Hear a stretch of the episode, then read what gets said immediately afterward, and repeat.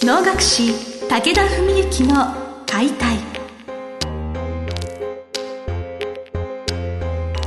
日本の伝統芸能能楽。それはユネスコ無形文化遺産にも登録された我が国を代表する舞台芸術。ポッドキャスト能楽師武田文幸の解体では関税流して方として数多くの対局を演じてきた能楽師武田文幸が600年以上の歴史を持つ能楽を優しく解説。能楽師として自らの経験とその思いを語ります。今週も始まりました。花をつかむ心を広げる。おのを通して今を語る武田文幸の解体。司会進行の小菅圭一です。文幸先生本日もよろしくお願いします。よろしくお願いします、えーまあちょっと年末が近いと言いますか今年もそろそろ終わりだななどと思いながらちょっと気が早いような気もするのですが2019年度も先生ご出演される舞台が多いとお話お伺いしておりまして、はい。ちょっと来年どんなご活躍があるのかなとお聞きしたいと思います。あそうですね。あのーそういう意味では来年もまあ年明けから結構大きな役がいろいろありましてですね、えーまず1月の6日日曜日関西会定期能の初回、まあ、この番組でも実は何度もアナウンスをしていることになると思うんですがその関西会の定期能というのはまあ毎月第1日曜日にやってる会なんですけどその中でも初回という、まあ、あの最初に1月最初にやる定期能はちょっと特別な意味を持つ会なんですね。まあ、必ずあのご宗家お家元があの沖縄をなさる、まあ、その回で実はあの昨年と一昨年と、えー違いますね今年と昨年ですね、はい。今年と昨年2年連続で私はお役をさせていただいたんですけどね。なんと来年も初回でお役をいただいてしまったという3年連続初回でお役をいただいたという事態になってまして。あれですから2017年は岩船、まあ、初めて定期能でねしてをいただいて。で今年の1月が戯曲ですけどもね「クレハ」っていう曲のお連れ、まあ、視点に準ずるような役でねこれも大役いただいたんですけどで今度19年の初回は「鶴亀」ってまあ、最初の演目、はい最初に習う演目ですね、お弟子さん方が。でそれであの鶴と亀で、まあ、連れ2人が曖昧一緒に同じ動きをして舞うんですけどもえーその役をですね同期の酒井音春君と私で僕が鶴の役で、彼が亀の役でですね2人で同じ動きをする曖昧っていうのをやることになってまして。であとはまああのざっくり言ってきますと1月の26日にね土曜日川越の方で葵の上の脳を舞うことになってます。ですから1月から結構ですねいきなりあまりこう休む間もなく大きな役を いただいてるという次第なんですよね。いろいろ質問もあるのですけれど、はい。鶴亀ってその私、まあ、最初の入門の時において、まあ、あの学ぶ最初の曲っていうところだと思うんですけれど、はい。やっぱその舞台ちゃんとしたおのおの演目としての鶴亀っていうのはやっぱやっぱちゃんと長いと言いますかあの舞もちゃんとあってって私実は鶴亀って見たことないんですねちゃんとしたもの。そうですね。あの実はねあの愛好者の方々歌いは最初に習うの鶴亀なんですけど鶴亀のお能っていうのは実はそんなに上演回数が多くないんですよ。あはい。でまあ、脳の時間としてはまあ50分かかるかかかんないかぐらいですかね。45分から50分ぐらいだと思うんですけども歌い本だと3ページぐらいしかないわけですね。超短いわけなんですけどもまずその指定がなんせ幻想皇帝というね偉い人ですからその来女っていうすごいゆっくりした林でもう厳かに登場する、ね、そこで登場する時間も結構時間がかかり。そしてまあ歌いの途中で「あの庭の潔は金銀の」というねあの渋滞のとこであの連れのね鶴と亀が登場して。それで「亀は万年の弱いお兵」っていう歌いがあって、ね、鶴も千代や重ぬらんという。それで中の舞という舞を2人で舞うんですね。同じ動きをするんですけど、まあ、これが67分。それでその後に幻想皇帝がですね「君も魚感のあまりにや武学を奏して舞いたもう」と言って「楽」というね林を舞うこれは結構皇帝の舞なんでかなりゆっくり、ね、どっしりとした舞それで最後月給でのにつながっていくという、まあ、そんな感じです。おめでたい曲だよですよねってあの思いながら私も彼の鶴亀の歌いといいますか歌詞をあの軸を見ながらこれはなんかやっぱ年始というかそういうとこに歌うとなんかより映えるというかおめでたい気持ちになるんじゃないかな。えー、そうですねまああのぜひねこれはまあご注目いただきたい、えー、舞台ですね。まあ、あとはあの1月の26日の川越の葵の上、まあ、これは実はあのもうチケットがですね完売してしまってましてあのそもそもこの催しは何なのかというと今大阪で活躍している斉藤敦さんという笛方がいるんですけども笛の専門ですね。その斉藤さんがですね、まあ、企画している催しでなぜかっていうと彼は川越出身なんです活動の拠点は今大阪なんですけども川越出身の人でで、まあ、地元凱旋じゃないですけど今年からですね地元で催しを始めておのの会をやってそれでまあ僕に青いの上を待ってほしいということでいただきました。まあ、あとはまあざっくりと今決まってる時点での来年の予定を簡単に触れていきますと4月に関世会荒井園っていうのがあるんですが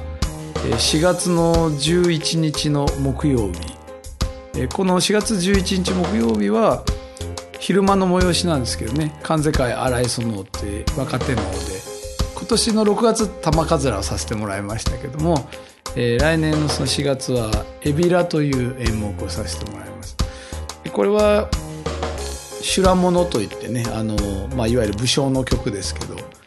武将の曲っていうのはほとんどみんな負け戦戦に負けて討ち死にしたそういう物語を書いているものがほとんどなんですがその中で3曲だけ「勝ち修羅」といって勝ち戦を描いてる演目があるんですね。それは田村と八島と海老名、この海老名は義経の家来だった梶原源太景末という人がいましてその人を描いてるでまあ前半はた面素顔で出てきてですね。まあ若手のにふさわしい爽やかな演目という感じでね。まあ僕もだんだん若手という感じでもなくなってきてるような気もするんですけども。まああのそういう感じですね。荒井園はその何歳になったら卒業するみたいなそういうのはあるんですか？いやこれはねなくって、はい、なんでかっていうと要するにね年齢相対評価になるわけですよ。だから例えばね今20代30代が30人とかもしいたらですよ僕は多分卒業してると思うんですけども僕より年下ってそんなに多くないので僕というか僕たちの世代より年下っていうのはまだそんなにいないですよ数人しか。だから例えば、まあ、関西会っていうのは関西会低機能っていうのがまあ一番ベテランお歴々が舞う会だとすれば若手のが荒井相その中間に東京関西会という3つの会があるんですけども、まあ、あのうちの父たちの時代なんかはもう父なんかも40僕の年の時というかまあ多分30代でも関西会低機能で待ってたんじゃないかと思いますねおそらく。まあ、当時はおの4番だったりもしたのでだからまあそういうことがあってで、まあ、いろんな変遷があって、まあ、今はそれ低機能ものが2番立ての回がほとんどになってるので、まあ、あの低機能で舞う方は本当に数少なくて、まあ、そういう中でですから我々の世代は荒井園で舞うというのが、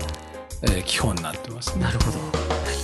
あとまあ6月が6月23日に